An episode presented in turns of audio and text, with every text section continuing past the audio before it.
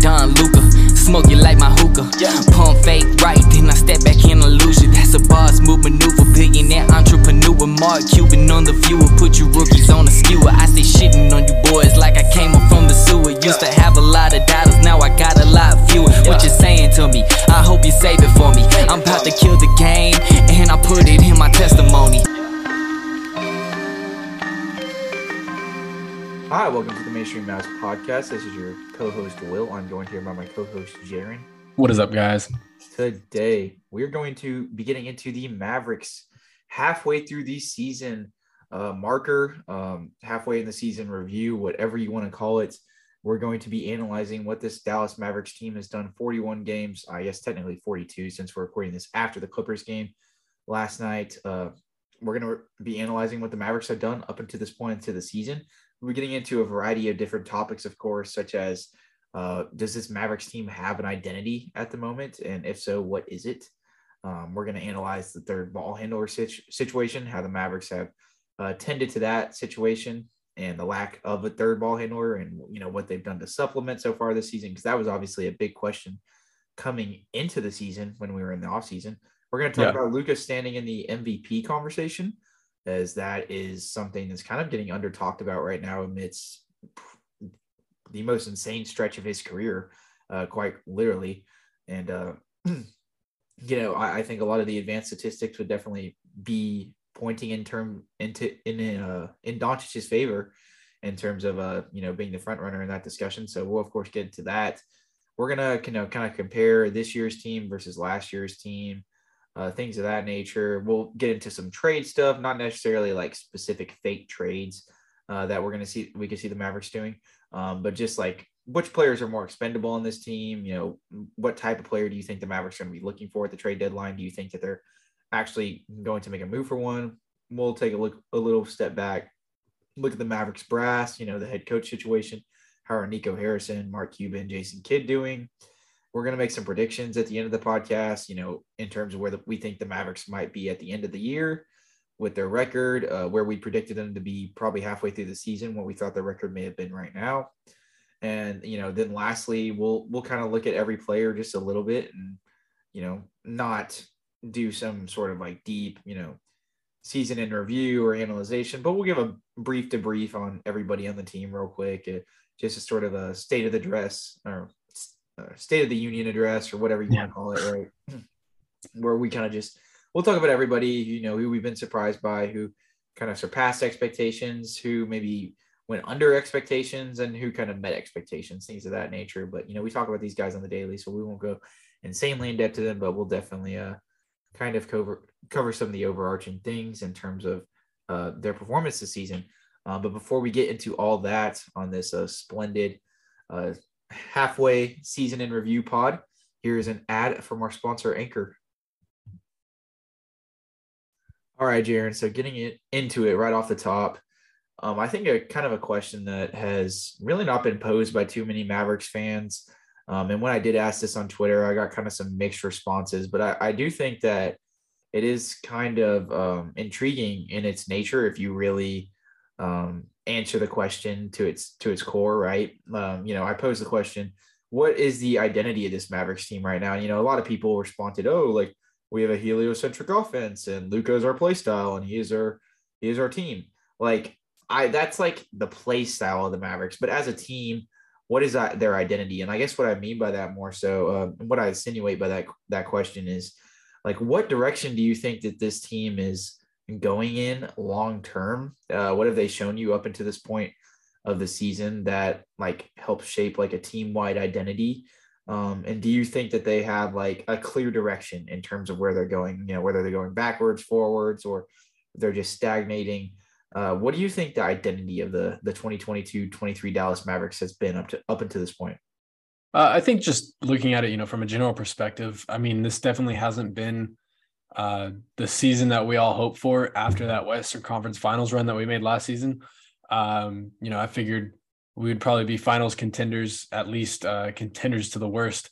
Uh, but nonetheless, I mean, this team, you know, after taking such a huge drop of basically losing our second player for nothing, I think it, they're definitely on the, the horizon. The future is bright is basically what I'm trying to say. Um, Now, I mean, with that being said, you know, if you're looking at play style or, you know, how, how the fit looks on the court, whatever it may be, um, you know, I don't mean to get as general as this, but it just kind of depends on, you know, kind of circling one player is Tim Hardaway.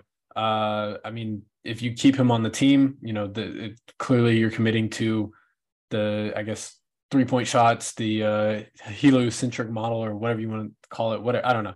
Um, I, I just think, you know, there's a lot of flexibility that you can have around that, um, whether it's with him or not.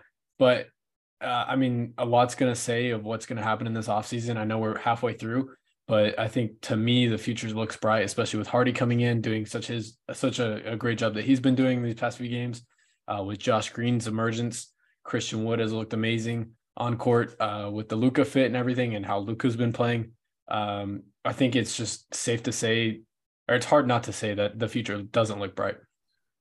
Um, yeah, no, so that's an interesting point that you make there, uh, regarding Tim Hardaway Junior being kind of like essentially like the marker, uh, yeah.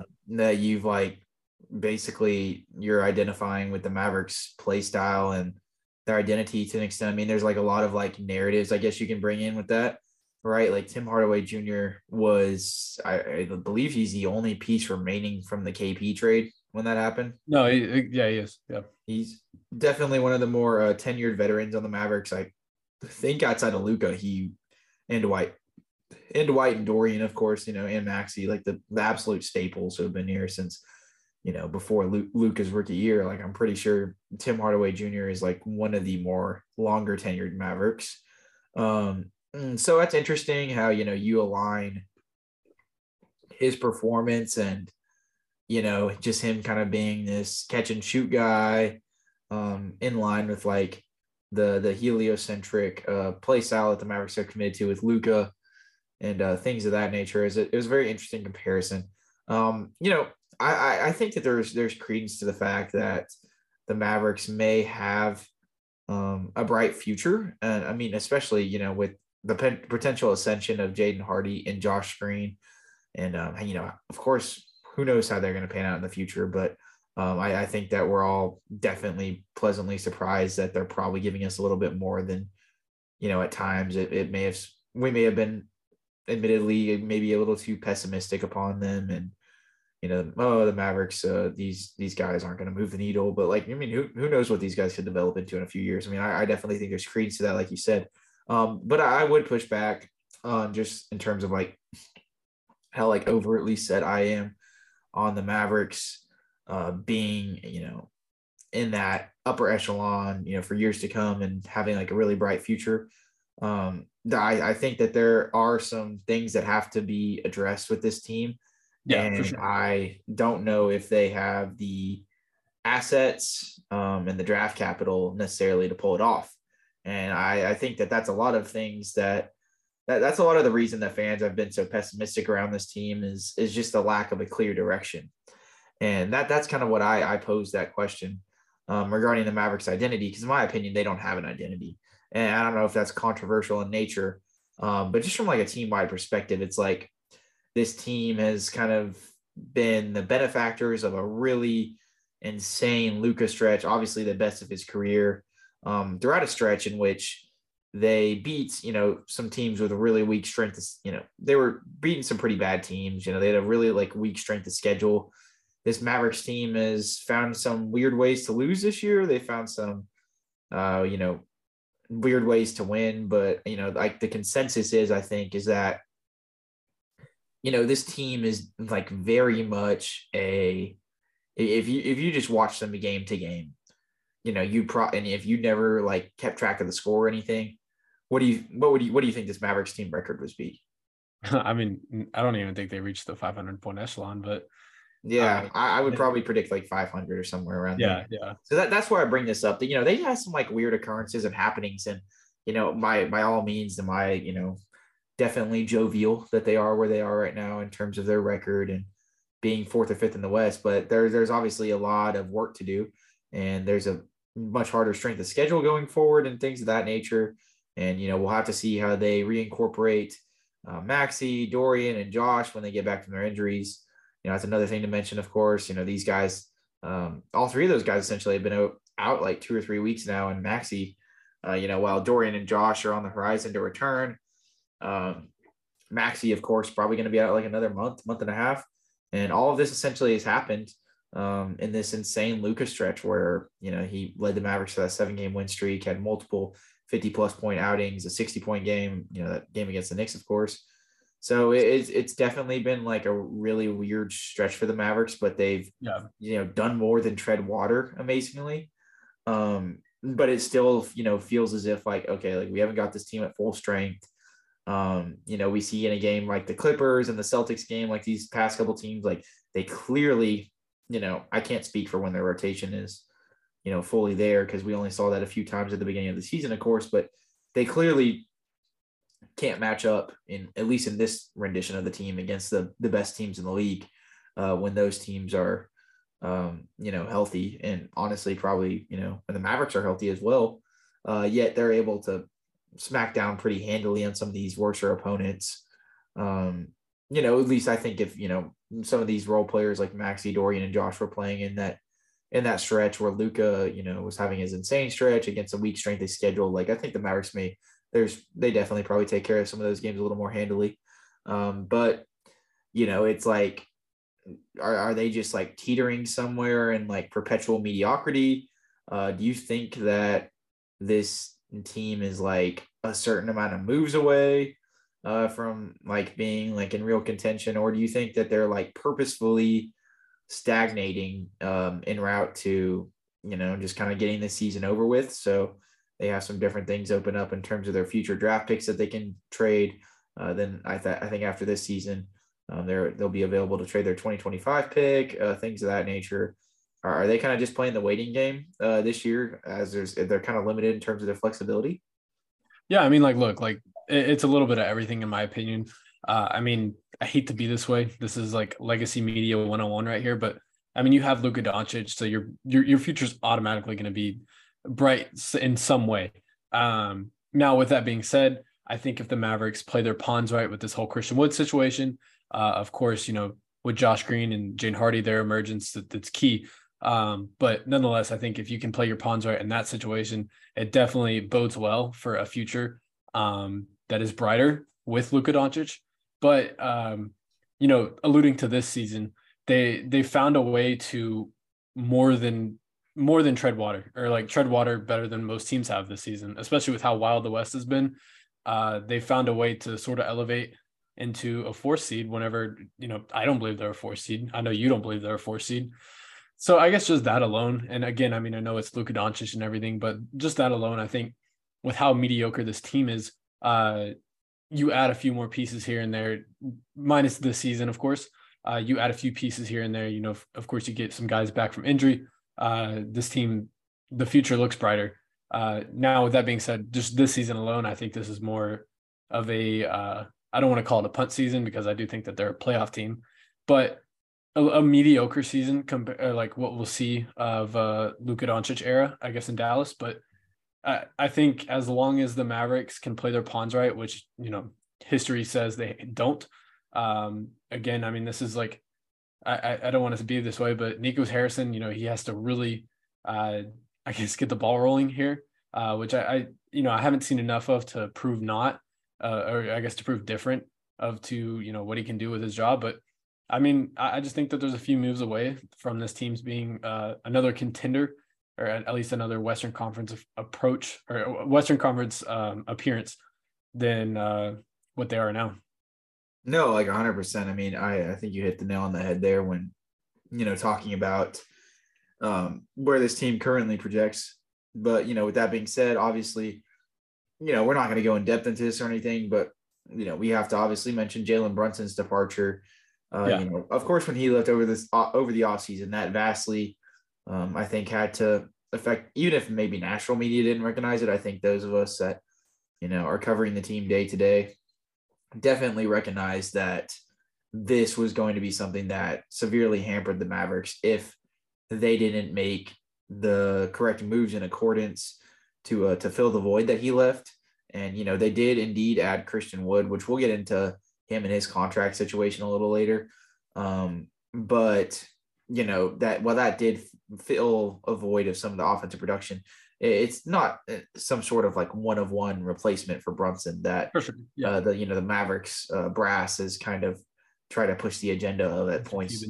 Uh, so, you know, so that's, that's obviously definitely, I think something that, you know, I definitely would like to segue into. And that's of course the, the, the, the third ball handler situation and the, uh, the progression of that, what the Mavericks have tried to do for the, to supplement for the loss of Jalen Brunson, who, who again, I'm, you know, we're not going to go into his departure. We have a plethora of off-season podcasts. If you want to go listen to us rant about the Mavericks um, objectively failing to keep Jalen Brunson around and um, their mismanagement of his contract that dates back to when, you know, his rookie year, things of that nature, you can go listen to that. But, you know, that's not something we're going to harp on at this point. But we obviously have to acknowledge his departure and the void that he left. Um, so how do you think the Mavericks have uh, been able to try and fill this third ball handler situation? Uh, you know, they've obviously signed a couple guys and now, uh, you know, those guys are no longer on the team. Uh, do you think that they've been able to bounce back from his departure in that department relatively effectively? Or do you still think they're looking for a solution? Uh, okay. I mean, like for sure, this team is looking for a solution nonetheless, but uh, I mean, you really have to go back to that whole situation between Goran Dragic and then the Dallas Mavericks in the offseason. Uh, pretty much where the Mavericks neglected to sign Dragic to a contract because he would only be playing one of five games or one of every five games. Now, I think the Mavericks have completely swallowed the pill on that narrative where, you know, hey, we don't need a third ball handler. We have Frank Ntilikina. He's the guy. Um, they've completely swallowed their word on that, and I think they've owned up to it. But, you know, with how they've, I guess, band-aided over that mishap that they had, Uh, you know, Facu Campazzo, Kemba Walker, uh, now Jaden Hardy. I mean, it, it's definitely a a topic of discussion and a sore subject whenever it revolves the Mavericks. But I I, I don't want to say they've done a terrible job. I don't want to say they've done a great job. It, they've done a mediocre job. I think that this is probably the best job they've done yet to date uh, with the whole Jaden Hardy sort of situation, Jaden Hardy and Frank, whatever you want to call it. Um, I just think that this is probably the best outlook for the team. You know, you're developing a guy that is only, I think he's only twenty years old now. Um, I, I mean, worst comes to worst, you know, it just doesn't turn out, but he's been playing pretty good.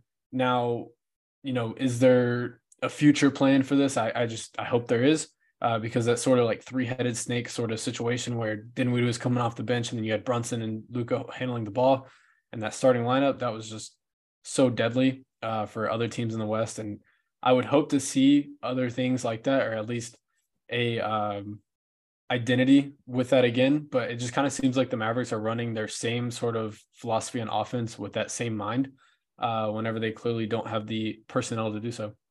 Yeah, no, I think, I mean, again, I think that you brought up some great points there. I, I think I would definitely reciprocate what you said about Hardy.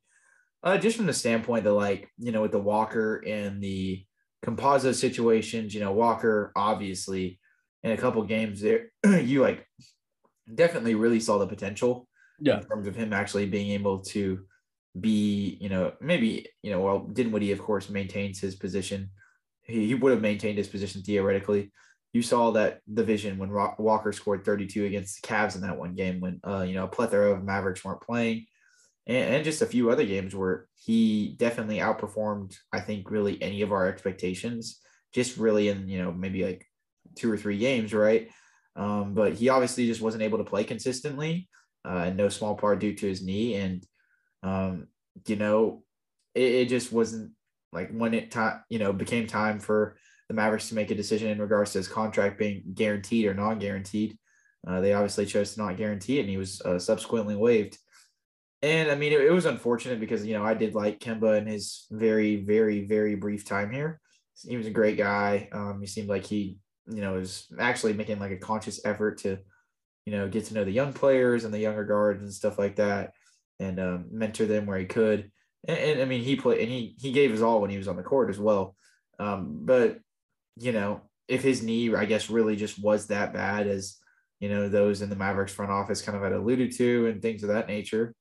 Um, I mean, it makes sense as to why he's gone because he couldn't even provide a steady ten to fifteen minutes a game, which, you know, I think he had the skill to and was yeah. good enough to do so. Uh, but I just don't think his knee was able to hold up. And Campazzo is a whole other story, you know.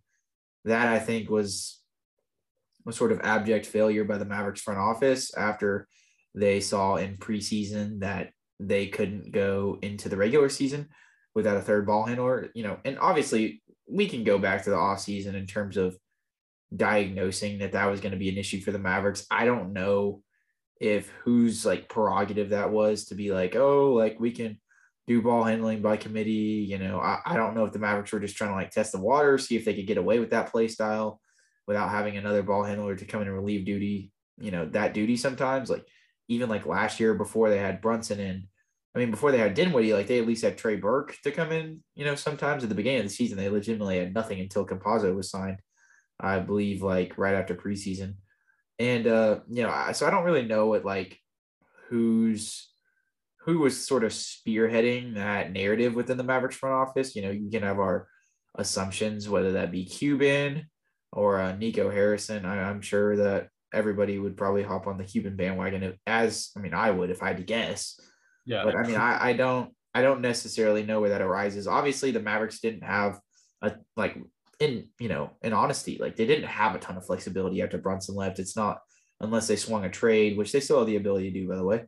Um, they, it's not like they were going to go get the, uh, the cure all third ball handler. And I mean, they're still not really in the position to do that, but there were some, you know, different guys on minimum deals. Obviously you referenced Dragic, you know, Schroeder was available during the offseason. Yeah. I mean, I don't know if he was the Mavericks were really any ever in contention to sign him, but there were some different fixes, that there's some different workarounds, and the Mavericks, I mean, just neglected it completely, went into training camp without that third ball handler, and then came out of it realizing they needed one. And, uh, you know, I, I do think that, you know, I don't, while I don't think it's a major issue, because I don't know if they had any, like, sort of needle movers that they were, would have been able to sign over the offseason uh, before getting into camp, that I'm, like, regretting now. Um, I, I think that they're at least, you know, while the situation is definitely not tended to, and I still think it's a prevalent issue, like, I, I think that that's pretty easily distinguishable. Um, you know, that Hardy is just not there yet, especially from a playmaking perspective. I'd rather have him eat up minutes and, you know, further his development. Uh, that's just my personal opinion. Than, you know, you know, Kemba, you know, mildly contributing in a way that doesn't really move the needle, or, you know, Campazzo doing the same. I'd rather have Hardy get those minutes. I mean, I think you bring up a great point there. And while it's not best case scenario, and idealistically the Mavericks, you know, would have another third ball handler to be able to tend to all those needs right now, I, in the in the best case scenario, one that pushes Dinwiddie down to a bench, that who knows when we're going to get that. I'd rather, yeah. you know, and, and go out and, instead of signing like X other, you know, veteran free agent at some point this season, I do like Hardy's ascension into that role. And, you know, even if it's, you know, if you win one more game by substituting a veteran point guard like D J Augustine in there, like, I'd rather have Hardy just for the developmental reasons. So I think I would reciprocate most of the things you said there. No, um, exactly. Yeah. yeah. I mean, next let's go ahead and segue into uh, Luka Doncic and his positioning into the M V P conversation. Um, obviously this has been his best season to date. Um, I'll look at his, uh, season statistics here momentarily, um, but I, I just wanted to like quickly ask you, where is he on your M V P ladder? This is not really something that we've had time to to get to in, in amidst our post game pod pods. You know, we obviously talk very glowingly about Luka and um, talk about his role on the team and um, you know, just every everything that he does and how amazing he is and how uh, prevalent and uh, essential he is to this Mavericks team. Um, but but we haven't really took a step back. Um, you know, outside if you follow me on, or us on Twitter rather, at mainstream underscore Mavs, where, you know, we'll essentially, you know, or occasionally rather, get into some of those uh, topics of discussion, be like, oh, Luka's won M V P on this, but I haven't really got got into it on the podcast. So where are you at in terms of uh, where you think Luka is in terms of the M V P standings right now? Yeah, I think if you asked me this question, I mean, probably about a month and a half ago, I would say, you know, he's definitely in the top three, but not not my number one. I probably would have put Tatum or Jokic or even Giannis over him. Uh, but as of, you know, uh, what's the date? As of January eleventh, twenty twenty-three, uh, he would definitely be my number one in that list. I think the things that Luka has done, especially in that seven-game stretch where, you know, he put up fifty, sixty, and then another fifty-point game all within, you know, a week. Uh, I mean, that stretch alone just elevates him into another level of basketball that none of the guys that he is playing with uh, can even compete with. Uh, and that alone, I think, is the reason why he's a number one contender for me. So I guess, yeah, I mean, I said it just now, you know, he's my number one guy. Uh, I don't think there's anybody close. Of course, the polling would say different. I don't even think he's in the top three anymore, uh, which is just really unfortunate. And, you know, with the Mavericks sort of woes at the beginning of the season, I could definitely understand why he wasn't in the top five of even consideration. But with, I mean, the recent success that they've had over the last ten games, I just think it's hard to not put him in there. But nonetheless, I, I think I think currently uh, he's fourth in voting with a, uh, I'll pull up his averages right here, thirty-four points per game. Um, let's see, he has eight rebounds, almost nine rebounds a game, almost nine assists a game, almost two steals a game. I mean, these are just incredible stats. Uh, he's shooting thirty-five percent from three, which is an incredible feat, uh, fifty-eight percent from the field. I mean, just, just incredible numbers that he's been putting up all season long. And to me, he's undisputably the, the number one M V P, number one M V P candidate, in my opinion. Yeah. And I mean, um, he's honestly, he's running the table away on like a lot of these advanced stats yet. I mean, I'm not, you know, occasionally I'll dive into advanced stats on Twitter and things of that nature, but I'm not just going to go sit here and like list off all his numbers in regard to his, you know, offensive box plus minus and everything. I don't think it's an actual stat, but um, just, you know, I'm not going to go off the top and just list every single prerequisite and stat as to why Luka should be M V P. Um, but he's running the table on a lot of advanced stats. Like I know he leads the category in V O R P, um, yeah. which is, you know, typically a pretty esteemed marker in terms of distinguishing like the best players in the league and like, you know, at the top, you know, from honestly like top down. And there, there's just a bunch of things that he's like, you know, running the table and over Jokic, which a lot of people's main argument was, you know, Jokic has, you know, led that camp for so long, but now Luka is finally in the driver's seat on a lot of these, you know, quintessential, uh, you know, advanced stats in terms of, you know, the certain like hallmarks of an M V P. Right. And, you know, I, I think maybe because of how Luka has had to carry some of these games, I think this may have had some unintended ripple effects that hurt his M V P conversation potentially. Um, not even to his own fault. I mean, I think it's largely unfair, but I mean, maybe there's a certain, you know, because of the whole uh, sort of prerogative of, you know, oh, get Luka help, you know, by Mavs fans, that's starting to catch wind within national media.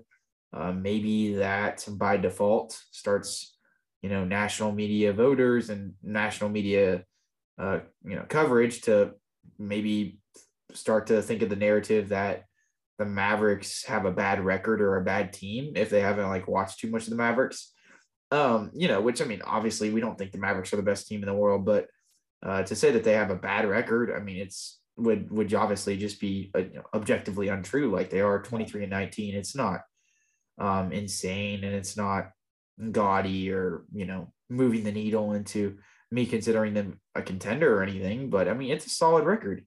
And you look back to Jokic last year, whose team was in a relatively similar position.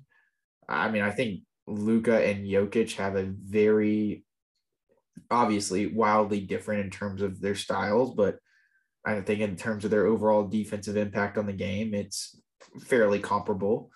And, you know, Jokic has won back-to-back M V Ps. Luka, you know, has loses one or two games and he's seemingly out of the M V P conversation. Yeah. It, it does seem like it's a bit unfair in terms of that amidst the, you know, you listen to our podcast every day, you hear, hear us talk about his play style and all the different things he does uh, in terms of what, you know, how beneficial he is to this team. You, you know, you really understand. And I'm sure, you know, if you're listening to this, you've obviously definitely can easily distinguish and understand the plethora of reasons as to, you know, why Luka Doncic is as good as he is. Um, and, you know, for him to, you know, legitimately be spearheading and essentially being the only reason that the Mavericks are where they are to an extent. And uh, for him to, you know, get this perceived, I wouldn't say disrespect, but, um, you know, maybe, um, you know, unfair criticism to an extent or unfair uh, critique from national media in terms of his standing in the M V P race and route to posting some other guys who he has beat out in advanced stats. Um, some of which, You know, his team's record is almost as good as. Yeah. Um, despite, you know, I, I get some of those guys at the top over Luka have technical better team records, but um, for having his team in a position where they are, it's it's very comparable to like what Jokic did last year, like I said, yet Luka's playing even better offensively um, versus Jokic last year. I mean, he's, he, I think Jokic last year and, and the last two years has obviously been insane, but I think Luka's impact on the game is goes even beyond that, just with how much he's asked to do um, in terms of being a primary ball handler. I think that that's the main distinguishment. That that that was probably the only like marker that would, you know, say, okay, like Luka's doing more for this team. Um, and I mean, if we're going, you know, by that by that litmus test, like I just don't see why he isn't the clear front runner up until this point. If the Mavericks slide and they ended up finishing in that play-in echelon, that's a totally different story. But to have them where he has them at this point in the season, um, doing, you know, just his counting stats, his advanced stats, uh, how he's affected the game on all levels, improved even, you know, even if it's just slightly and marginally, he's improved a little bit as a defender. He's at the apex in terms of his athleticism, how it's yeah. ever been in, in the N B A. I, I just don't see why he's the leader in the clubhouse. And, you know, you can call us biased because we're a Mavs podcast. And obviously we don't have time to, you know, go into counter arguments as to why the other candidates shouldn't win. You know, I, I do all amazing players, but I think Luka just is in a, in a, in a club of his own right now, even ahead more so those other guys. And, you know, I, I don't have, um, we don't have the time, unfortunately, today to, you know, uh, if it's something later in the season and, you know, and the awards come out and the Mavericks are out of the playoffs, we'll definitely go more into it. Yeah. Um, but, you know, unfortunately, we don't have the time today to, like, iron out why he should be over X candidate and compare candidates accordingly. But nonetheless, like, I think having watched this team every day and, you know, still watching the N B A in general on a consistent basis, uh, both of us, you know, our unbiased opinion, taking our Mavericks fanship away, would agree that he should be the M V P of the league. No, I mean, without a doubt. I know that he's the the number one offense uh, in the league throughout the whole season has been uh, the Boston Celtics with like one hundred twenty points per game, or one hundred twenty points per one hundred possessions. Luka Doncic being on the court uh, elevates the Mavericks into a one hundred twenty-one point uh, per one hundred possessions. And I mean, just that stat alone, I mean, I think just triumphs any other counter stat that you can prove. No, like one hundred percent. Um, you know, obviously it wouldn't be sustainable for Luka to play forty-eight minutes in a game, but theoretically, yeah. if he kept up his same pace of production for forty-eight minutes, um, basically as the sole engine of the Mavericks offense, he would lead them to the best offense in the league. With with the uh, limitations of this team, I mean, it's just wildly impressive as a stat, despite, you know, how uh, it may not be applicable to certain situations and things. I mean, that's, that those on some of his on-off numbers in terms of how the Mavericks are and are without him, uh, he's just running the floor compared to any other candidate. And I mean, there's no argument to be made there, as he definitely means the most to this team versus I think anybody. I think he means the most to his team versus any other player in the league. I think that that's objectively. Yeah. No, that's for sure. Uh, don't don't quote me on this, but I believe whenever Luka's on the floor and in half-court offense, they have like the number one half-court offense in N B A history. Uh, wow. And, yeah, and the guy is twenty-three years old. So yeah. I mean, no, yeah, I mean, I haven't seen that stat thrown out there, but I mean, if that's true, that's. I I, I think it was. Some, I know Cato threw something out there like I, I, it may have been uh, either this season or, but I believe it was like over a decade or. Um, I feel a little weird saying the history, uh, but yeah, I think it was like over the last decade or something like that. Yeah, no, that that's that's insane. Um, next up, you know, we've talked obviously about Luka in the M V P discussion, the Mavericks third ball handler situation, this team's identity. Um, you know, let's keep this one a, a little more brief, but if, if we're speaking comparatively, uh, this team versus last year's team, uh, what are some of the common denominators that be like, oh, like the Mavericks have some of these good characteristics from last year. I, I think that uh, this could carry over come playoff time. You know, I'm, I'm really excited about that. And uh, obviously, like, what are the fallouts? The, what does this team not have that they had last year? Yeah, I mean, so there, there's definitely some similarities between this year's and last year's team, uh, and there's definitely some vast, uh, dis- or vast uh, It's hilarious. Yeah, yeah. To uh, this year's and last year's team. Um, I guess I'll start out with the negatives. Uh, I mean, last year's team clearly had a way better defense. Uh, they were somehow ranked inside the top ten, one of the better defenses in the league. Meanwhile, this defense, granted, you know, they've had their mishaps on injuries and all that, uh, being that their top three defenders are out. Uh, I mean, this team isn't even a top twenty-five defensive team in the N B A. Um, also, you know, Jalen Brunson, that's an underlying factor. I think we can just leave it at that. The third third ball handler uh, situation has definitely not been as much of a uh, esteemed role as it was last year. And I think that's, you know, simply putting it. But nonetheless, you know, I think last year it was just a different kind of, you know, cog to the team. You know, whenever we played the Boston Celtics, uh, the Grizzlies, all these good teams, the Warriors last year, uh, it was it was easily, you know, it, it was fun to watch. Meanwhile, this season, you know, we saw in this Clippers game uh, just this night um, and the Boston game last week where, you know, the Mavericks are just simply outmanned time and time again because they just cannot compete with these, you know, contending teams, uh, whether it be in the East or West. And I think that's, you know, seriously like the biggest difference. Now, similarities, uh, I think that this team, you know, they they have the, I guess, same sort of potent offense, uh, whether it be, you know, just strictly with Luka or, uh, you know, the pick and roll offense. In this case, you know, it's with Christian Wood. You know, last, last year it was with Dwight Powell. Uh, but nonetheless, I, you know, I just don't think there's very many uh, similarities that are as contracting as the, Uh, I guess, negatives, you know, put aside from year to year.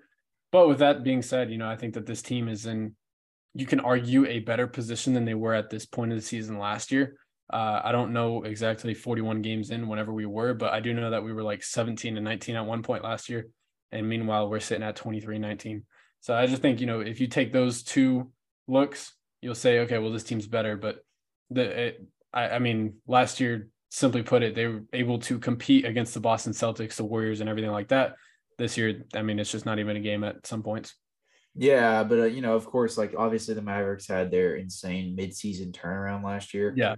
That definitely added to the whole, um, you know, that, that definitely um, adds a lot of color to our conversation in terms of analyzing this team, you know, last year versus now, and, you know, how good this team was at this point last year versus now.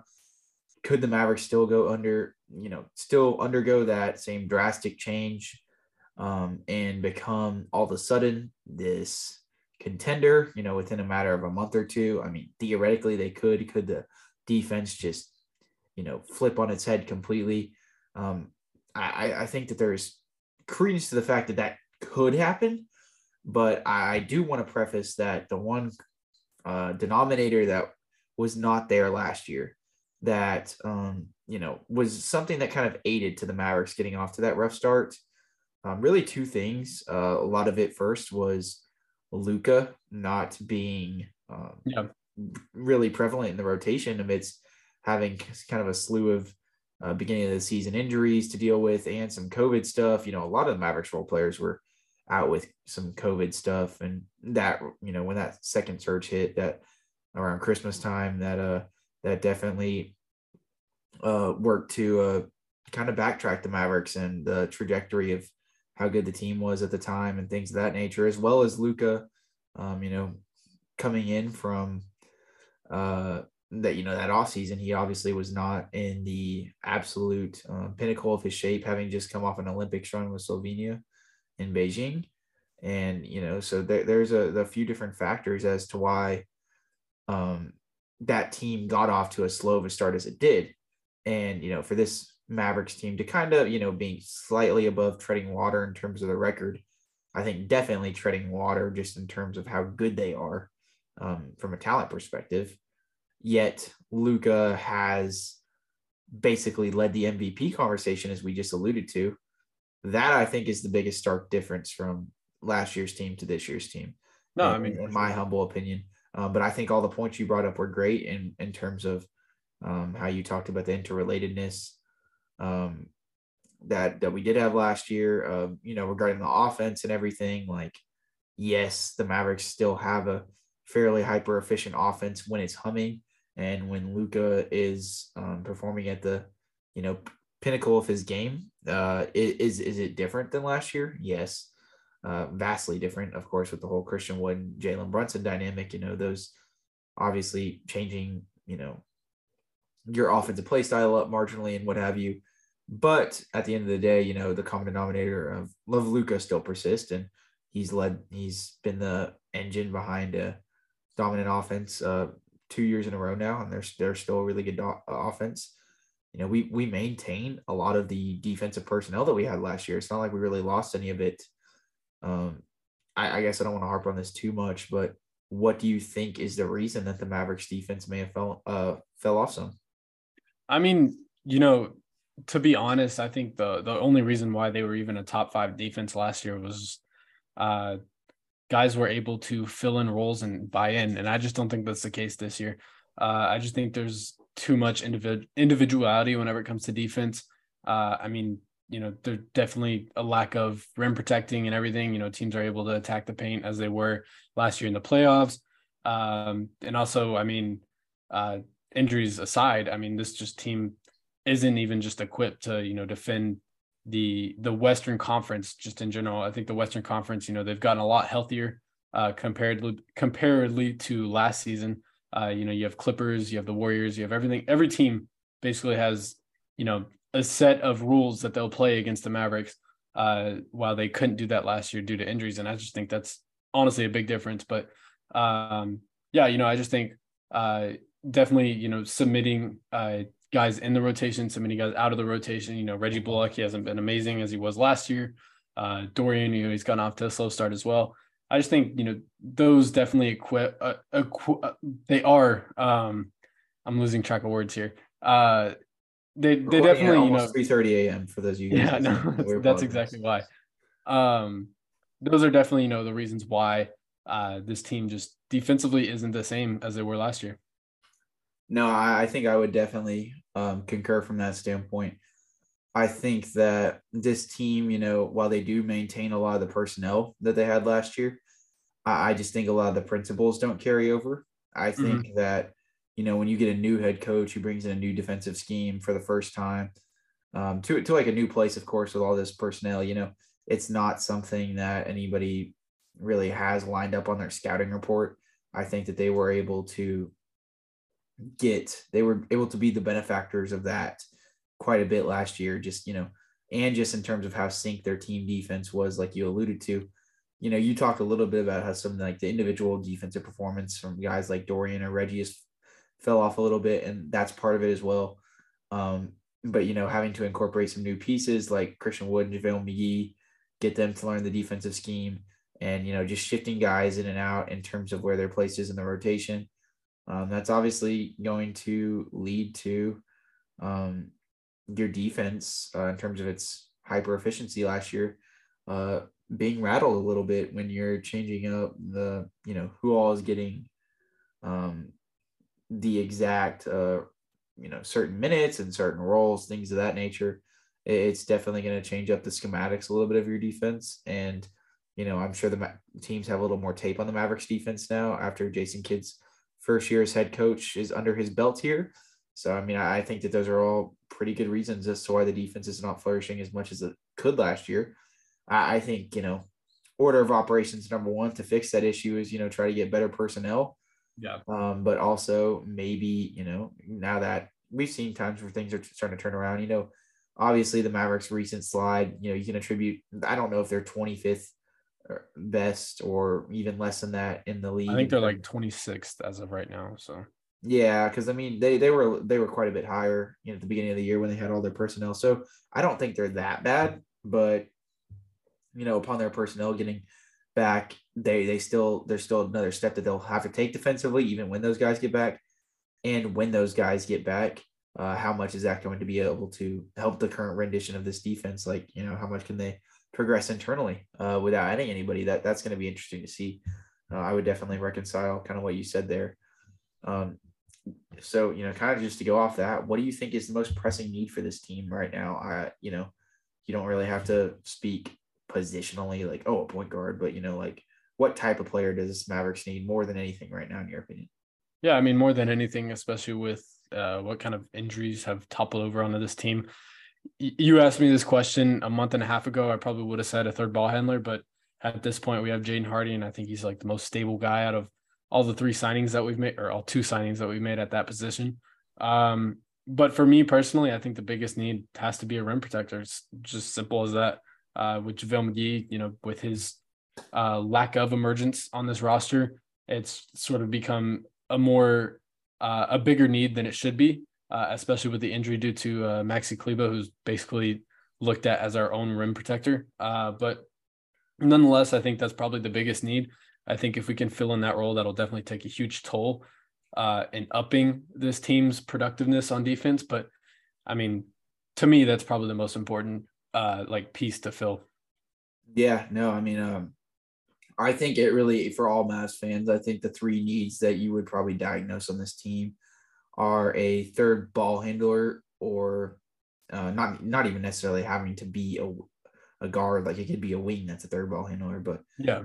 A third ball handler, um, a three and D wing with an aspect that isn't just completely one dimensional, uh, particularly like a younger guy at that position, and then probably a rim protector. And I mean, for me personally, you know, I, I would be, um, I guess, sort of uh, optimistic and altruistic in, in my hopes for a guy that kind of encompasses those first two categories. I like that is the most idealistic uh, patch for this Mavericks team. If they could get, you know, a three and D player who also offers a creation aspect to him and a, a playmaking. Um, and he has, you know, the playmaking attributes that uh, carry him to, you know, honestly, like come in here and, you know, be one of the better three and D wings on the team, as well as a guy that can help alleviate pressure from Luka and Spencer. Like, I mean, you know, if he if he's of that ilk, um, you know, the unfortunate part is that he's probably an all-star, right? And he's probably yeah. at that upper echelon of players. There is obviously not like a ton of those guys in the league. Um, but a guy that could, I, I think my my idealistic um, guy that I would hope the Mavericks to get would be a mix between a three and D um, wing, of course, and, you know, just a Um, that third ball handler, you know, playmaker, shot creator, however you want to label it. I'm not saying that he's going to be the cure-all for either of those holes, but if he could give me a little bit of both, I think that that would serve this team the best, because I don't know if they can get multiple guys to patch all these holes. I just don't know if they're going to have that luxury.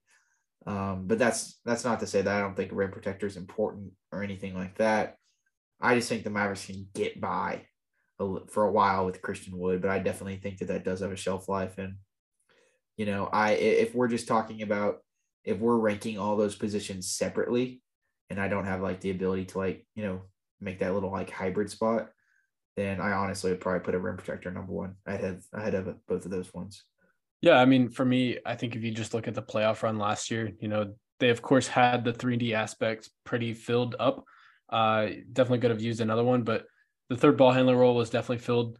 Uh, the one hole was a, a, a, a rim protector. And, you know, we saw what happened to them in the Western Conference Finals, with Kevon Looney basically putting whatever he chose to do on the Mavericks. And I just think that, you know, granted, if we got, uh, you know, that three and D hybrid sort of ball handler guy, uh, that would still be the same need that this team needs. No, one hundred percent. That's a great point you put up there. I mean, and that's why, like, if we're talking like individually, I would definitely um, probably go with the rim protector. It's just, you know, the whole Brunson left. It's just, it, it definitely, uh, it catches up to me at points, you know, when I'm like, yeah, yeah. analyzing this team, big picture. So, you know, with that being said, we kind of diagnosed the specific need that this team would have in terms of like what we thought uh, a specific player that we'd like them to get, uh, just in terms of, well, not like a specific player, but a style player rather. Um, what do you think are the most expendable players on this team, or who are the most expendable players on this team right now out of like, you know, the current guys in the rotation? You know, obviously, you know, I'm not talking like, oh, like Frank Ntilikina, you know, he could be a throw in on the trade in a trade, or, you know, if you uh, had to put in Theo Pinson in a trade, like, you know, I'm not talking about like just the, the flat out worst guys on the roster, but who, yeah, who, who, you know, is the most expendable on the team, like needs to leave, um just isn't fulfilling their roles like you'd like to, things of that nature. Yeah, so, I mean, I'm going to rank these guys, like, top to bottom, I guess. There's three guys on this list. Um, I guess number one who has to go is probably Davis Bertans. I mean, you know, we're paying him, what, I think it's like sixteen point two million dollars to shoot and make three-pointers, and he's doing one half of those. He's shooting the three-pointers. He's just not making them at an insane clip. I think, especially with that egregious contract, you just have to see him on a different roster. Money reasons why, money reasons alone. Uh, next coming up, I think, is Reggie Bullock. Uh, again, I mean, you know, I, I love Reggie and all, but, you know, the defense just isn't hitting at enough clip to where it's offsetting his horrible offense. I know he's sort of like flattened out in terms of his shooting, but even still, it's just not an amazing clip that helps this team whatsoever. And then third, I think, comes Tim Hardaway Junior He's played insane this season. I think he's shooting the three ball at the volume that he's shooting at. I think he's like shooting thirty-six percent, which is just an insane clip. Uh, but nonetheless, I just think if the Mavericks are wanting a different identity for Luka and the Luka era, they have to go away from Tim. You know, I said this uh, a while ago on the pod, or uh, a minute ago on the podcast, but even still, I just think Tim is probably your best asset to trade um, outside of Christian Wood, outside of Spencer Dinwiddie. And I, I just think that those are probably the three guys that are probably the most expendable and most flexible. Um, and two of the three are definitely super, uh, what do you call it? Like D minus negative assets in that one. Yeah, no, I think that you bring up a good point there. Cause I mean, like I, I kind of missed the mark exactly in like what you were saying at the beginning of the podcast, uh, you know, when you were talking about Tim uh, being this sort of like, basically like, you know, the transition from the next era of Mavericks basketball to the to the next one, whenever we, you know, we end up trading him and acquiring somebody else. But I mean, to an extent, it does make sense. Like um, between the guys that are like definitively tradable, and I, I mean, I I'm sure like I'm not, you know, if the Mavericks got the right phone call for Christian Wood or whoever, yeah. you know, they're not going to turn a blind eye to it. I, I'm like, you know, there's obviously some things we'll get into it with that later, but you know, if uh, if we're talking about the guys that, you know, have purely, you know, just from a fit standpoint or have just underperformed to their their contract, you know, I'm, I'm gonna go a step further. I actually have five guys here.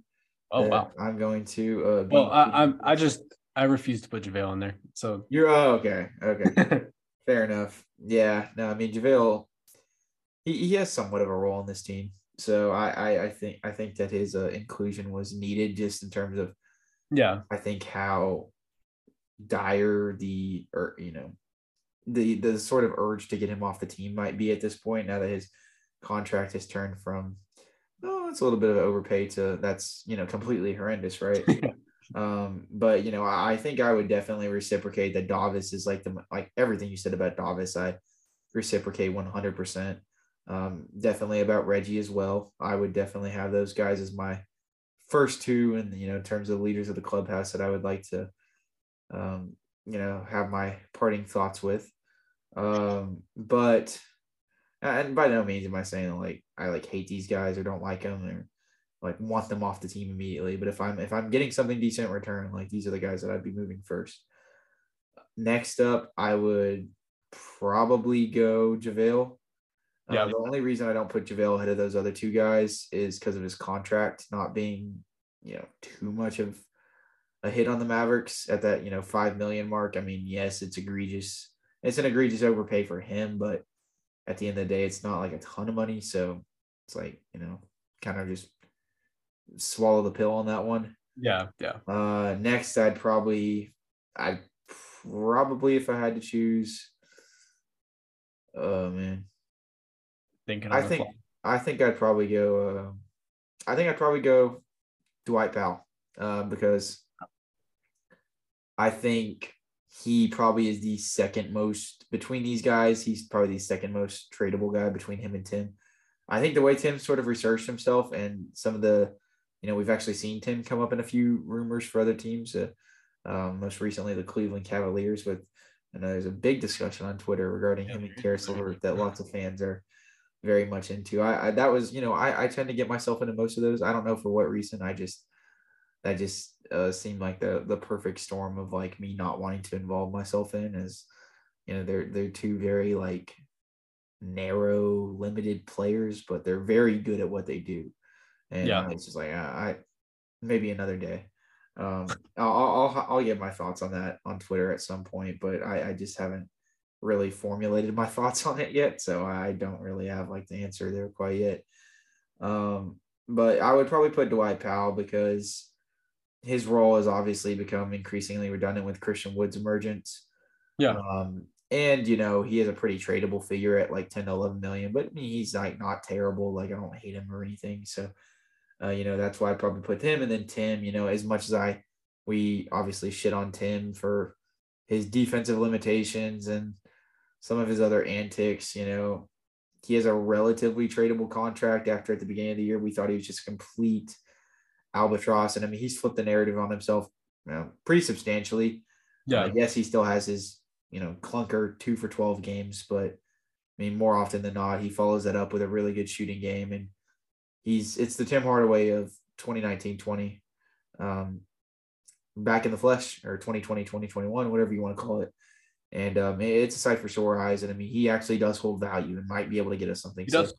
That's why I would probably put him on um, last on the totem pole in terms of most expendable. Uh, so, you know, if I had to rank it, it would probably go Davis, Reggie, uh, JaVale, Dwight, and then Tim uh, between those five. And then outside of that, um, I wouldn't say everybody else is like an overtly like positive asset, but they're at least neutral to positive. So, um, yeah, I mean, like that's probably where I would rank it. Um, I mean, I think that that's like a great transition point into the next topic. Um, do you think this team actually does make a move come trade deadline time? Do you think they end up staying pat?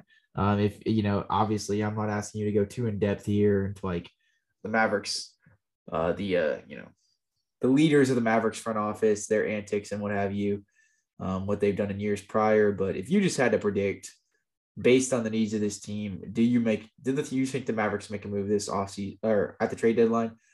And if they do, how substantial will it be? Yeah, so I think, you know, going into this, uh, this is kind of a tough answer with what assets the Mavs are given. Uh, nonetheless, I do think that there's probably a made or a move made uh, at the trade deadline. But even still, you know, I don't think it's the Mavericks calling the phone. I think it's the Mavericks picking up the phone. Uh, we've seen, you know, recent Cleveland Cavalier trade rumors uh, between them and Tim Hardaway and all that nonsense. And I probably think that's more of a scenario that we'll probably be seeing is, you know, Uh, a team wanting a player, and that'll be more more than likely Tim Hardaway. Uh, I just don't think the Mavericks have the assets to sort of trade uh, or sort of pick, like call teams and trade for a guy, unless if it's, you know, some negative asset. Uh, I can't really think of any off the top of my head, but I think those are probably the more real scenarios that we'll see. Um, now, nonetheless, you know, how sub or how how I guess major will the shakeup be? Uh, you know, I honestly don't really think it'll be too major. I think we'll probably see it early on uh, with just a, you know, sort of change in the philosophy and everything like that uh, with this team. But I, you know, I don't think it's a major change that's going to be like totally needle changing in either way, negative or positive. Uh, I think it'll probably be negative for negative asset, you know, something that doesn't change too much. And, you know, come playoff time, we'll even, uh, we'll see if they're even in the rotation. Um, But yeah, I mean, I, I think we'll probably see one trade. I just don't think the Mavericks will probably be calling uh, other teams. I think it'll be them picking up the phone. No, yeah, I mean, that's that's fair enough. Uh, you know, I, I kind of, you know, I, I guess we technically put Tim in like our negative asset section, but, you know, is he changing the conversation around him to become a positive asset? What, yeah. what, what do you think? I mean, yeah, so uh, if we're treating Tim as a positive asset, I think that changes things, right? For sure. I think that I don't think that he's like some wildly like, oh, he's for sure a positive asset. But I mean, if we're like at least putting him in like that neutral range, like, you know, maybe you're not going to get more than you, maybe you're not going to get like more than he's worth. Uh, like if you trade him, but you'll at least get something equally as good in return that just may be a different piece.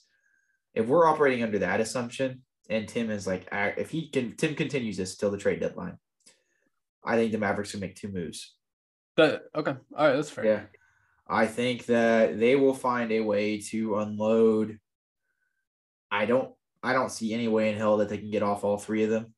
But I think that they'll find a way to do some sort of negative asset for negative asset swap with one of Bertans, McGee, um, and Reggie. I think that they'll find a way to shuffle the deck and just get some different pieces in there for one of those guys, you know, consolidate some seconds. I don't know exactly what the specifications of the trade would be. If they could get off two of the two out of three of those guys, that'd be even better. Um, and, you know, in turn, either get res- expirings or just some younger guys that could um, maybe that kind of miss the mark in terms of their development and are just looking for a, a new home or something like that. Nothing that I think would move the needle between those guys whatsoever. But if there's any way that they could combine any of those guys or just get off one of those, particularly Davis, obviously the main one, I, I, I think that Nico's going to pull some strings to get, get a, you know, get off one of them. That's my prediction. Yeah, He gets off one of them. And then in tandem with that, I think they make a Tim Hardaway Junior trade. I think they finally part ways with him. That, you know, I think would benefit the team just from a fit aspect of whoever they're getting in return likely. Um, you know, I think that the what the Mavericks may do at the trade deadline may make them slightly and marginally better, but nothing that moves them into contention. That's what no, I, I, I I agree. Yeah. Yeah. I think that, you know, they become more of a playoff team. If yeah, anything. I, I don't think that they do anything that involves giving up Jaden Hardy, Josh Green, or any of their picks, or Spencer Dinwiddie. Or, yeah. you know, for that matter, if we're just going to go even a step further, like, you know, I there's a, you know, there's there's a slight possibility that Christian Wood gets moved. Yeah. Um, but I, I think the, the perfect storm would definitely have to present itself, and the perfect package would have to come about for the Mavericks to pick up the phone there.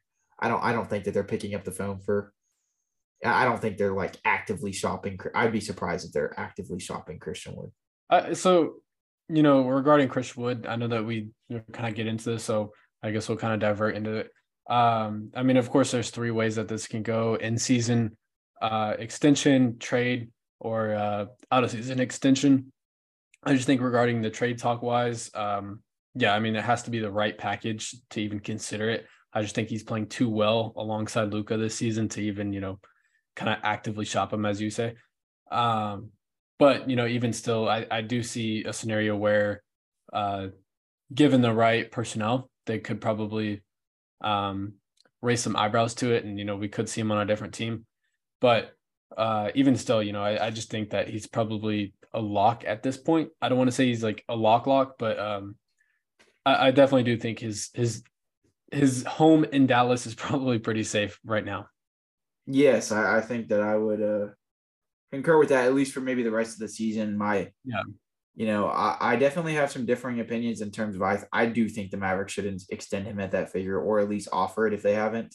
Mm-hmm. Um, I think that's malpractice because, I mean, as soon as the cap spikes, uh, four four years, seventy-seven million dollars is just too good of a deal for him, in my opinion. I, I don't yeah. think that they should play the waiting game and, you know, basically involve themselves in another potential Brunson situation unless there's communication at the forefront beforehand. They're like, hey, like, we think you're worth more than this. We're going to sign you for more in the offseason. I just don't think they can elude, uh, afford to lose him for nothing.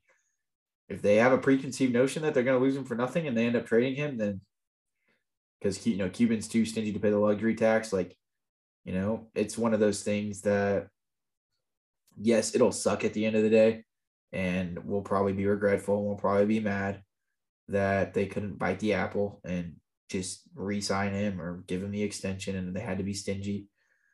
But at least they didn't lose him for nothing like Brunson. Exactly, yeah. So it's a real delicate situation, but, you know, if, if I had to pick a side, I hope he stays. I'm definitely, I've voiced this on the podcast many times. I'm definitely more in the Wood camp than I am not, but it's a delicate situation to monitor. And I, I, I would hope that they could extend him um, before that July first deadline, but we'll see. Uh, Cause I mean, to my knowledge, I mean, to, or I guess to really everybody's, to, I, I, nobody knows if they've offered the extension or not, but it doesn't seem like they have. So yeah, no, I, I, I don't think obviously Tim McMahon has reported that they're more keen to only extending him two years so they can keep the powder dry and maintain flexibility in twenty twenty-five free agency, which is malpractice in itself because I don't even want to begin to go over the whole history of planned powder and all that sort of shit. But I don't know. I, I hope, I just hope they don't screw it up, but I'm very fearful that they do. that's something we'll definitely monitor. If he's not extended by the offseason, we're going to monitor even more so. But as of right now, my personal thoughts and what I would hope that they would do would be to extend him at that four for seventy-seven figure. Um, but I do think that there's screens to the fact that that might not be what they do. I think they might be holding out to the offseason to see what he's worth. That is what I would predict is what they were going to do. Yeah, I'm with you on that boat. Um, you know, I just think he's too good to let walk. If we let him walk, you know, that's, I think that fits the narrative of malpractice in itself. Um, you know, you can at least get some sort of value for this guy. No, yeah, like one hundred percent. Mm-hmm. And um, next up, you know, before we go ahead and uh, wrap this thing up, we're just going to go ahead and get into some predictions uh, for the end of the year in terms of what we think the Mavericks record will be when they finish at the end of the year, where we thought they would be right now in terms of the record. And we'll give a brief debrief on um, every player up until this point in the season, how we, if we think they've over or underperformed. So uh, yeah, um, let's go ahead and uh, segue into uh, that conversation. Jaren, where do you think the Mavericks, um, or where did you think coming into this season, the Mavericks would be record-wise at the halfway marker of the season? Yeah, so through forty-one games, I mean, what, twenty-three and eighteen sitting at, um, I, I'm going to be honest, I think this is kind of what I thought they'd be. I figured they'd get off to maybe a little bit of a slower start with just the the different lineups uh, that, you know, they didn't have last year. Um, so I think, you know, midseason wise, I think that they'd be a little bit over five hundred, but they're sitting at five games over five hundred. Um, I guess four after this forty-second game with the Clippers. But, you know, towards the end of the season, um, you know, me personally, I projected them, uh, I feel like at that like forty-eight win mark. And I would say, you know, they're online to do so. Um, but I would still, you know, defer to probably that forty-five to forty-seven range personally. Um, I think that there's a very small window of opportunity that they can probably get fifty, but that's like if everything hits with the trade market. Um, but nonetheless, I, you know, I think that they probably at the end of the season probably will go forty-six and thirty-six, I think is what it would be. Um, or so I, I think it's right there. Um, but I think that's probably where they'd be at. Yeah, for me personally, like I definitely predicted that they would be in this sort of range um, halfway through the season, like twenty-three and eighteen, um, technically twenty-three and nineteen after the Clippers game. But I, I definitely see, like felt like they would be like in that echelon, like record wise. Um, but I, I guess I just didn't foresee as rocky of a path to get there. Yeah, I, I didn't. I, I feel like they would be a better team if they were this good. So that definitely leads me to have some skepticism uh, going forward, um, just in terms of how they're going to fare towards the end of the season. But at the same time, I like don't know what this team is until, you know, if, if trade deadline plays out, you know, if they do, if they're able to make any moves regarding that, if they're able to actually build somewhat of an identity when they get some of these guys back from injury.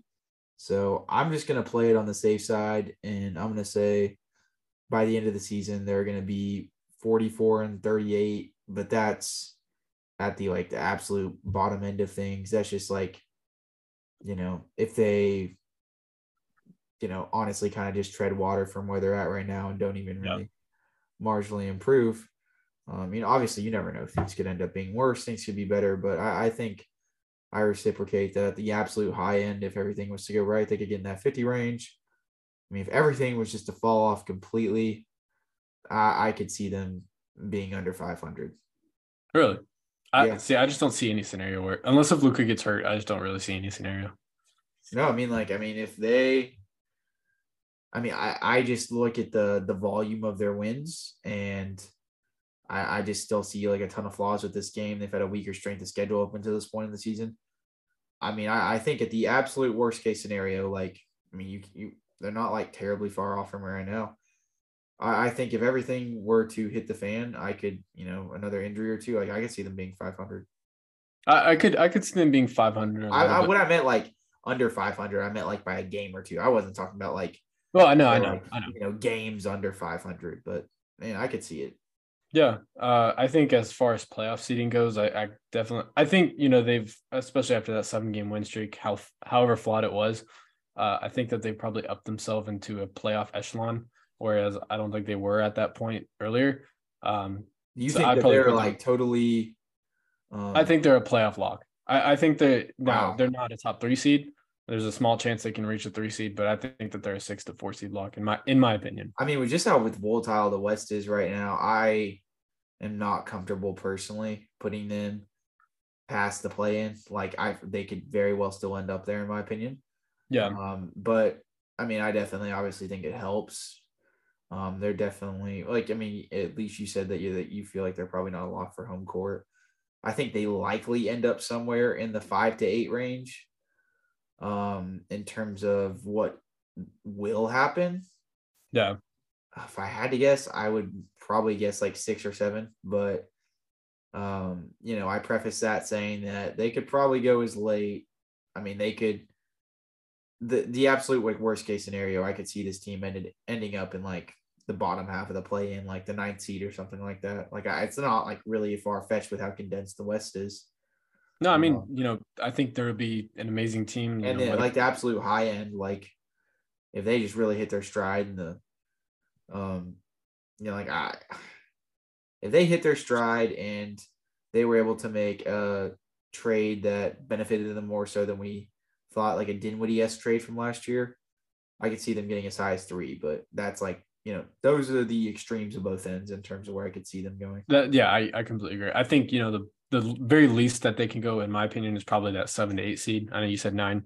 I just don't see that happening. But I think if everything hits and, you know, the season goes well and Luka doesn't get hurt and everybody starts playing amazing, Reggie Bullock starts, you know, hitting his stride, whatever, uh, three seed I think is probably the top.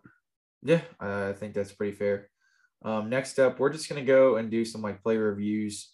Um, I'm not going to go, like, wildly in-depth in any of these, of course, but just before we end the podcast, Uh, we want to kind of hash these out in terms of, you know, saying if a guy's underperformed, if you've been pleasantly surprised by a guy, or he's kind of like, you know, been relatively around what your expectations for him were at the beginning of the season.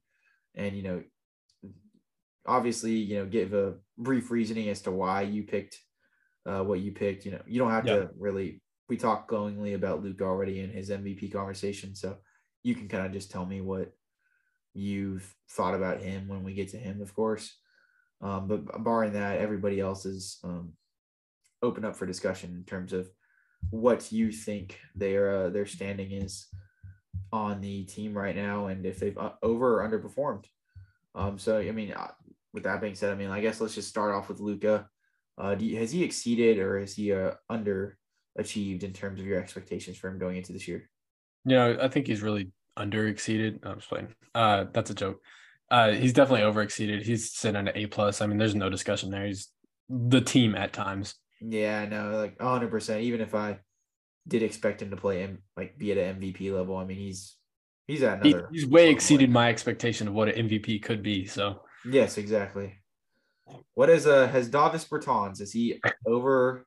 Achieved or is he underachieved for you, Jaren? Uh, I mean, you know, I hate to hate to say it, but. Uh, if we're putting a grade on it, I would probably say like a D minus. He's definitely underachieved. Um, he's somehow found a lesser role. Uh, and that's in all fairness, while his contract was still an albatross and while he was still seen as like a negative asset, just because of how much he was getting paid, he did have some like decent contributions, especially during the playoff run last year. And he was hitting oh, playoff run, yeah.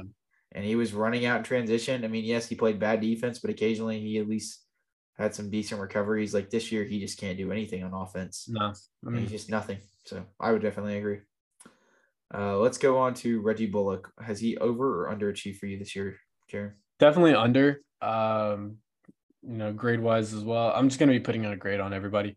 Uh, I'd probably put him at a C minus. I think, you know, a little hopes is still glimpsing of uh, could we get Reggie Bull- Reggie Bullock of old back? Um, but nonetheless, I just think you know. Everything that he's done this, yeah, I was like everything that he's done this season and how much he's regressed. I just, you know, he he's definitely underwhelmingly uh, become a part of that negative aspect of the team. I would definitely agree. Um, next up, we got Spencer Dinwiddie. Has he over, underachieved, stayed the same? What is, what were your expectations going for him into the season? How has he fared so far? Yeah, I mean, this one's. I'm gonna be honest. This is kind of a hard one, but. I'm going to put Spencer at a B plus. I think that he's done everything he's been able to do, uh, given the role that he's been given. Uh, I mean, he shot the three ball at an insane like forty or forty-four percent clip or something like that. And catch and shoot definitely threes. Fell off since then. I can check what. It's well, he yeah, he's fallen off the past few weeks. That I think that's where you know the grade drops. But uh, nonetheless, I think that he's done a pretty good job of you know running the second unit when given, and you know when alongside Luka, he does make his three point shots. Uh, I think that's really all that you can ask of him uh, right now. I think if we were given the opportunity to get a third ball handler or given uh, a second star along Luka, whatever it would be, I think he'd probably fall into his role that he had last year, and that would better suit him than it does now. I would agree. I think he stepped up to an extent um, versus yeah. what he had last year. I was skeptical about his position on this team last year, um, just from the stand or going into this season rather. After you know he had. you know, really up and down playoffs. Like he had some really good games and some really bad games. And I was very skeptical, skeptical as to how the shooting would carry over. So I'm going to take the slide over uh, on this one as well, because the shooting has definitely came into fruition more so than I could have ever imagined. Uh, even though he has fallen off a little bit, like it's still been solid and he's been operating in the mid range well, but I will say like, there still feels like he's not being as assertive in recent weeks. In terms yeah. of being able to get to the rim as I would have hoped and that he was doing at the very beginning of the season. So that's why I only take the slide over, or else I would definitely take like a larger over. But I think in totality, he definitely has exceeded my expectations if I have to swing one way or another. Um, what do you think about Dorian Finney-Smith, Jaren? Is he underachieved or overachieved for your standards this year? I just don't think we've seen enough of him to really like grade his, you know, whole aspect of the season. Um, I would probably go along the lines of saying he's under uh, exceeded just because of, you know, what we have seen from him. It hasn't been all too great. Needless to say, it did pick up before his injury. Um, but even still, I just don't think it really fit the narrative of him like improving as much as we thought he would heading into the season. Um, grade wise, I'd probably give him like a C or C plus. I just don't think we've seen enough. Of course, uh, I think he'll be better come, you know, this injury, but uh, I mean, bottom line, I just don't think we've seen enough of him. Yeah, no, I, I think that that's pretty fair. At the same time, like, I also don't know how much, like, marginal improvements there was for him to make. Yeah, yeah. You know, he's really kind of at the pinnacle of his the prime of his career. He's twenty-nine right now. Um, you know, probably playing his best basketball as he ever will. I, I, you know, like I said, I also definitely reciprocate that. I just don't think there's been a big enough sample size for me to really effectively grade him.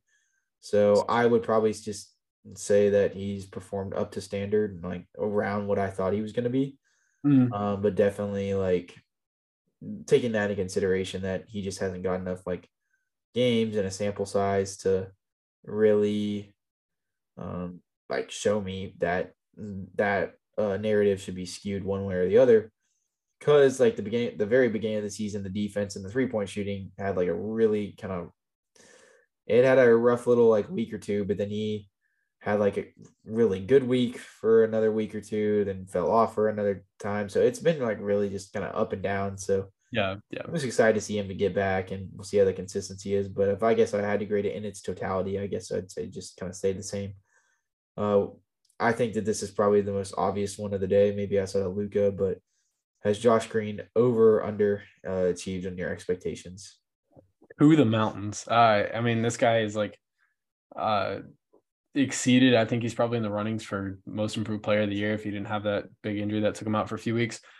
But um, I mean, this guy deserves probably uh, an A.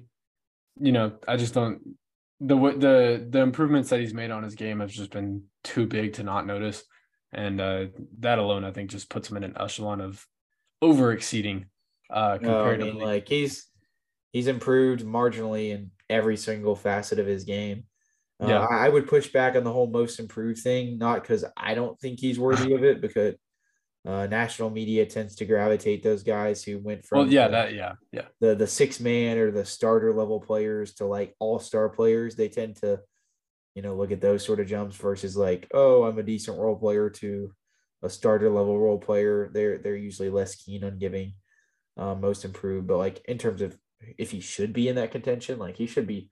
You know, if, if he if he hadn't missed all these games, then I think he got be a guy that's in that conversation. So, I mean, yeah, like there's without a doubt that I would reciprocate what you said. What do you think about Tim Hardaway Junior? Is he over or underachieved your expectations this year? I'm going to say, I don't know how what you think about this, but I think that he's probably over exceeded my expectation. I think coming into the season, I didn't really expect him to uh, shoot the ball at this clip that he has been. I mean, it was definitely a rocky start. Uh, at times, I would probably pick Tyler Dorsey over him, but needless to say, he's come into his own. Um, I mean, he's played pretty good basketball outside of like his few stinkers. He has few every now and then, but um, I think he's definitely leveled out and he's become. Uh, Unfortunately or fortunately, however you look at it, he's become a, a pivotal piece on this offense. Yeah, I think I would have to uh, concur. I'd probably take the slide over, if anything. Uh, I wouldn't say that he's completely stagnated out in terms of what my expectations were for him, or he's like, you know, in that sort of tier of, yeah, like this is about what I expected of him. Yeah. But at the same time, I I don't think that if you couple his performance in terms of how he's playing right now with how bad his start to the season was, I definitely wouldn't like say it's like by some insane margin that I'm saying that he's exceeded my expectations. It's a pretty slim margin. Uh, but I mean, I think in summation that he probably has um, just in terms of, yes, like he'll have a bad game every now and then, and I get the shooting's volatile, but you know, he's kind of slowly Uh, remediating those bad games with the good games uh, pretty uh, pretty steadily here. So, you know, I coming off his injury, I really don't know where my expectations were for, were for him coming into the season, but um, I, I I don't think they were insanely high, just maybe to be not a, uh, a liability in terms of the shots he's taking and to, yeah. to, to play steady. Uh, And, you know, while amidst him not doing that the first few weeks of the season, he's definitely righted the ship. So I would, I'd probably agree. Um, where, where are your uh, thoughts for Jaden Hardy in terms of if he's over or under exceeded so far this year? Uh, I mean, I would say he's over. I just don't even think that we really even wrote him a chance to get him a, a, a pivotal role on this team. At the start of the season, it was more so like a treat if we got to see him. And I think we've got to see him in enough minutes to call him a luxury. Uh, and honestly, that's where I would stick it. I wouldn't put him like overly over, but I think, you know, marginally over uh, is probably where I would stick him at. Yeah, no, for sure. I mean, he hasn't done enough for me to be like, oh, he's just, he's at, I mean, he's had a few good games for sure that definitely got us excited, but he hasn't done anything to like put my expectations for him over the roof or anything like that. But, you know, he's, like you alluded to, like we didn't know what his role was even going to be at this season, at yeah. this point in the season, if he'd even be playing. So I would definitely say over from that standpoint. Um, has Maxi Kleber over or under exceeded your expectations this year? Uh, mm, I, you know, this one's tough. I, this is probably like one of the most middle line guys. I just, you know, his three-point shooting hasn't been there majority of the season. You know, defensive woes, there was a little bit of defensive woes coming into the season. He did he, those last few weeks before he was getting injured. We always talked about in the podcast how he's quietly like being a pretty essential cog for this Mavericks team. No, I mean, and we we see it now with him out of the rotation uh due to injury. But needless to say, I would probably stick him at the middle of the line. I just, you know, again, we haven't seen enough uh to grade him too hard. Uh, you know, I just think uh I guess what was expected of him just kind of wasn't uh, – and, you know, JaVale with his whole thing not helping, you know, that definitely didn't help. But um, I I wouldn't put him overly positive, but I wouldn't put him overly negative. I think I would agree with you there. Uh, if we're taking injuries aside, which I guess is only fair since I didn't do that for Dorian or Josh, um, then, yeah, I would definitely put him in that middle tier uh, just because, like, the athleticism looks like sometimes he's lost a step, sometimes he hasn't, but, you know, he steadily started providing positive minutes out of nowhere. So I would tend to agree with you there. Um, I don't think it's like if we're taking the hamstring tear into account, obviously it's a negative just for the amount of time he's missed. But if we're not, then yes, like for sure, I would take the, uh, would definitely take the um, middle line there. Um, do we want to do any of the, uh, the the former Mavericks and Kemba Walker and Facu Campazzo? You don't have to go in depth or anything, but if you wanted to just give your your over under thoughts, what what? Yeah, I guess we'll run it. We'll run it. Why not? Yeah, you can do it for Campazzo real quick. Uh, negative, and we'll leave it at that. uh, what do you what do you give Kemba? I, I'd give him over. I think he did what he was supposed to do. Yeah, and in terms of like if we're just looking at on court production, I'd give over for Kemba because he honestly even played better than I thought. And yeah, he played way better. Uh, it's just he couldn't stay on the floor. Yeah. Um, you know, I, I we could grade A J Lawson, but he he just really hasn't had all thirty much. seconds of his time on the court. Yes. Oh, Tyler Dorsey. What did what did he?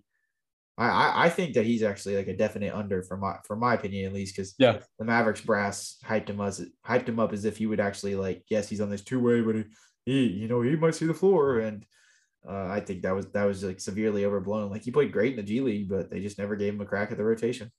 No, and especially you know the fact that we took him over uh, prime A J Lawson. Uh, I I just think it only alludes to the case of him being an under. Asset. I would like to see A J Lawson get minutes. I really think he could actually have a role on this team, but I mean that's that's I guess for another day. Yeah. Um, but I mean, I, I legitimately think like amidst their three and D woes, like why not try him out? This is the perfect time. Like, yeah, no, what other I mean, chance is he going to have this season? Yeah, probably not. I think with this sort of window of you know Josh Green and Dorian coming back, Dorian coming back, uh, this is probably the perfect time to do so. No, exactly. Um. I think this is a pretty easily uh, definite answer on this one as well. What about JaVale McGee? Has he over exceeded or under exceeded your expectations this year, Jaren? No, I'm going to surprise a lot of people. I'm fine. Uh, I'll leave it at that. He's a good locker room guy, but I mean, that's about it. He's honestly surprised me with like for how little pitch. minutes he's played. He's done some pretty good shot blocking. I figured it would take some time, but he's, he's, I guess, come his own. He's like the Mavs leading shot blocker now, which says a lot, but. Uh, maybe like in per game averages, definitely not. Oh yeah, yeah. I think it's like one point eight blocks per game. Or something. Yeah. Uh, but uh, just to confirm, like you, you picked the under on him, right? Yeah, for sure under. Uh, I, okay. I thought it's my bad. I don't know if yeah, I said no, it. No, you're fine. Yeah, um, yeah, no, I definitely reciprocate that. I he has his moments every now and then where he just has his one off good game, but I mean he doesn't even see the court much, and yeah, just too many compelling factors there. Um, what about for Frank Ntilikina? Do, do you feel like he's over or under exceed your expectations? I okay. Uh, I'm gonna put. I'll put him at the middle tier just because you know coming into the season he was asked to do so many things and he didn't do it and do, I mean he did have that weird injury but uh, we've definitely seen him and he's taken a toll off the defense uh, like in a good way. Um, you know he's come in he's pretty much done what's asked of him so I'd put him as a positive asset there but. Just compared to, you know, what was uh, what we thought, no, not not even what we thought, but what the, the coaching staff told us would happen, uh, it has to automatically like offset the positive. So I'd put him at a middle ground. Yeah, I'd put him in the middle ground because if we're talking about my expectations for him, they really didn't change uh, yeah. despite yeah. what the coaching staff and Mavs brass tried to insinuate he could um, sort of snap into. But if we're talking just like strictly like that, like, he's been kind of the exact same player as last year, steady defender. Yeah. Um, occasionally will knock in a three or you know, every once in a while, once in a blue moon gets to the rim, but it's really all he is. So, um, yeah, no, I would definitely uh, reciprocate what you said there. Theo Pinson, Jaren, do you has he over or under exceeded your expectations? Honestly, under. I mean, at times the guy doesn't even look like a basketball player, but I mean, I guess I he didn't play enough like in that last little stretch last year. Um, and he actually did decent in those games that he had to come in on that COVID hardship deal. So I was like, I, I don't know. I guess I had like some sort of skewed perception of him that like, yes, like I knew he was one of the worst guys on the roster, obviously, but I, I thought like, yes, like I know he's a culture guy and things of that nature, but I did think that he like could still contribute if need be. And, you know, I know he's only got a handful of like meaningful minutes and mostly garbage time minutes, but Uh, he's he's definitely hasn't impressed as much. I mean, if I had to pick, like you know, I don't think I had great expectations for him, but um, you know, I, I feel like he's gone slightly under what I maybe even thought he was going to form into. Not not even a guy that would get consistent minutes, but just a guy who, if need be, we can plug and play occasionally. You know. Yeah, yeah. Has uh has Dwight Powell, Jaren, has he over or under exceeded your expectations this year? Uh, I'm gonna. You know, I'll stick with the over. Um, just because, you know, coming into the season, we didn't expect him to have a role at all. And uh, he even accepted it, I think. And yeah. and uh, pretty much what was asked of him was like, you know, hey, like, we're looking to you again. And he did that. Um, no, I mean, granted, he hasn't played great, but I just think, you know, what was given to him, I think he's played honestly pretty good. So yeah, no, just from that standpoint that we didn't think he was going to really see much time in the rotation at the beginning of the year. Uh, I feel like we have to put him in over at that standpoint because he hasn't done anything um, insanely negative regarding that. Yeah. But yeah, I mean, uh, I would, I don't really know how much else we can really pull from that. Uh, Christian Wood, Jaren, is he over or under exceeded your expectations as a Maverick so far? I didn't realize we have this many people left, but for sure, okay. Positive.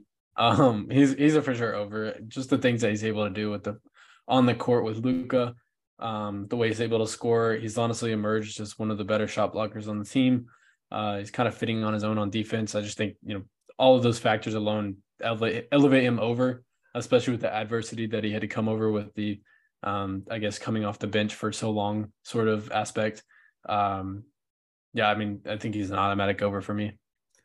I would definitely concur. Um, you know, part of me at the beginning, you know, when I posed that question to you was like, oh, is he really like that much of an over? You know, we've seen him do this before to an extent and uh, at his last stop in Houston, but I guess he's never done this on a winning team. And yeah.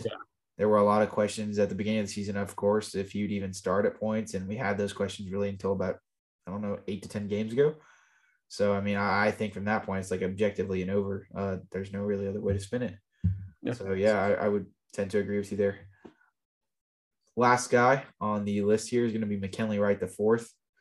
Do you think that he has over or under exceeded expectations for you this season? Me, you know, personally, I think he's honestly probably over expect or like over uh, expectations just because, you know, I didn't think he would play at all. Uh, and he's somehow found a way to get a pretty decent role a few games ago.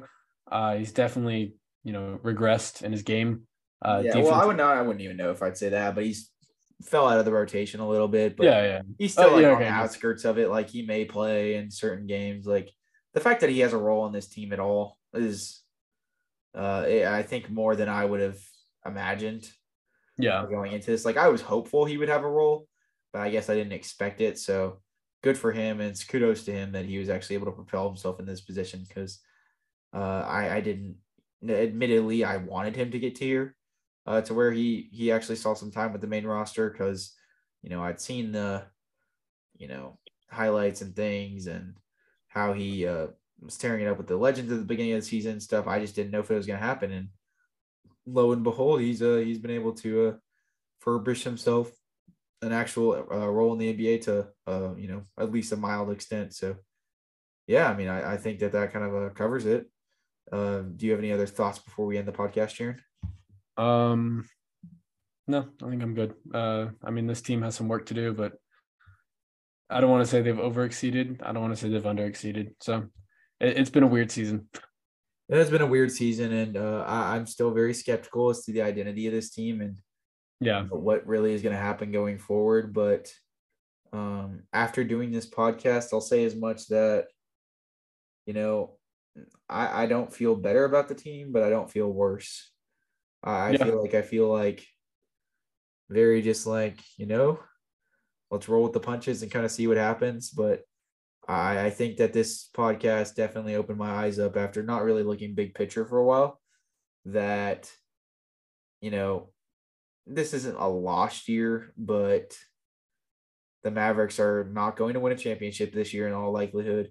Yeah. And they're also probably not going to tank. So from that perspective, just enjoy the moments and uh, let's let's see how much we can marginally improve this year. Yeah, I think that's I think that's a very fair um, sort of prerogative to go into the new year with and to go with uh, into the second half of the season as we approach that territory. I agree. Um, but nonetheless, I think it's been a pretty nice pod to kind of look back and look bigger picture at some things, definitely kind of revelating after not really being able to do this, you know, missed some of our post-game podcasts recently. Uh, I definitely feel like my mindset has been renewed a little bit regarding the team. So that's always good. We got a little bit, little bit more excited after, you know, some of these losses time after time make you kind of feel dead in the water. Uh, just doing the, you know, covering it game after game, but uh, it's, it's good to take a step back and look at this. That's why we want to do this podcast. Uh, we appreciate you guys for listening. Um, if you made it this far in the podcast, make sure to like and subscribe to us and comment down below. If you're listening on YouTube, we are Mainstream Mass Podcast on YouTube. If you are listening on another listening platform, whether whether that be Apple Podcasts or Spotify or whatever other listening platform you're on, we're almost all we're on almost all listening platforms. Uh, for those of you guys just uh, merely listening to the audio, make sure to give us a five-star rating and subscribe to us. Uh, Mainstream Mass Podcast, of course, if you enjoyed our content and you enjoyed what we uh, put out, of course, and we if you made it this far, we really appreciate you guys. And uh, lastly, make sure to follow us on Twitter at Mainstream underscore Mavs. We're posting, you know, all our podcasts there, all our thoughts on the Mavericks. You know, we we got everything for you guys over there. Everyday thoughts. Everyday thoughts. Yes, all the fake trades, all the um, all the all, John U S, all the selling out for John Collins trades. Yeah. For those of you guys listening from earlier, that's a shout out to all you guys that wanted to tap into your uh, criticizing bags for me there. Um, but nonetheless, we're going to go ahead and end the podcast. We will catch you guys Thursday night after the Mavericks play the Lakers as they continue to churn along the choo-choo train on their West Coast road trip. And Yay! Let's go. It is uh, four thirty a.m. Me and Jaren grinded these out for you guys. Yep. So if you've listened this far, we really do appreciate you guys. D M us on Twitter if you listen this far. D M us please, on Twitter, please. Mainstream underscore Mavs. Say, I've listened to your podcast this far. You know, I, I know that um, you, you guys don't have anybody listening, uh, but I appreciate you. It would mean a lot to us. Yeah, excellent. It would keep us going. Yes, it would keep us going as I'm about to pass out as I have work at eight a.m. tomorrow, and I'm finishing editing this podcast less likely at five thirty. I do this for all the M F F Ls out there, and for Daddy Doncic. That, that's that's all I have. I think I'm, I think we leave it there. I, I think I've emptied the tank. Way too much. My thoughts. I can't I can't think anymore. I'll catch you guys in the next one. Peace bye out. Bye bye.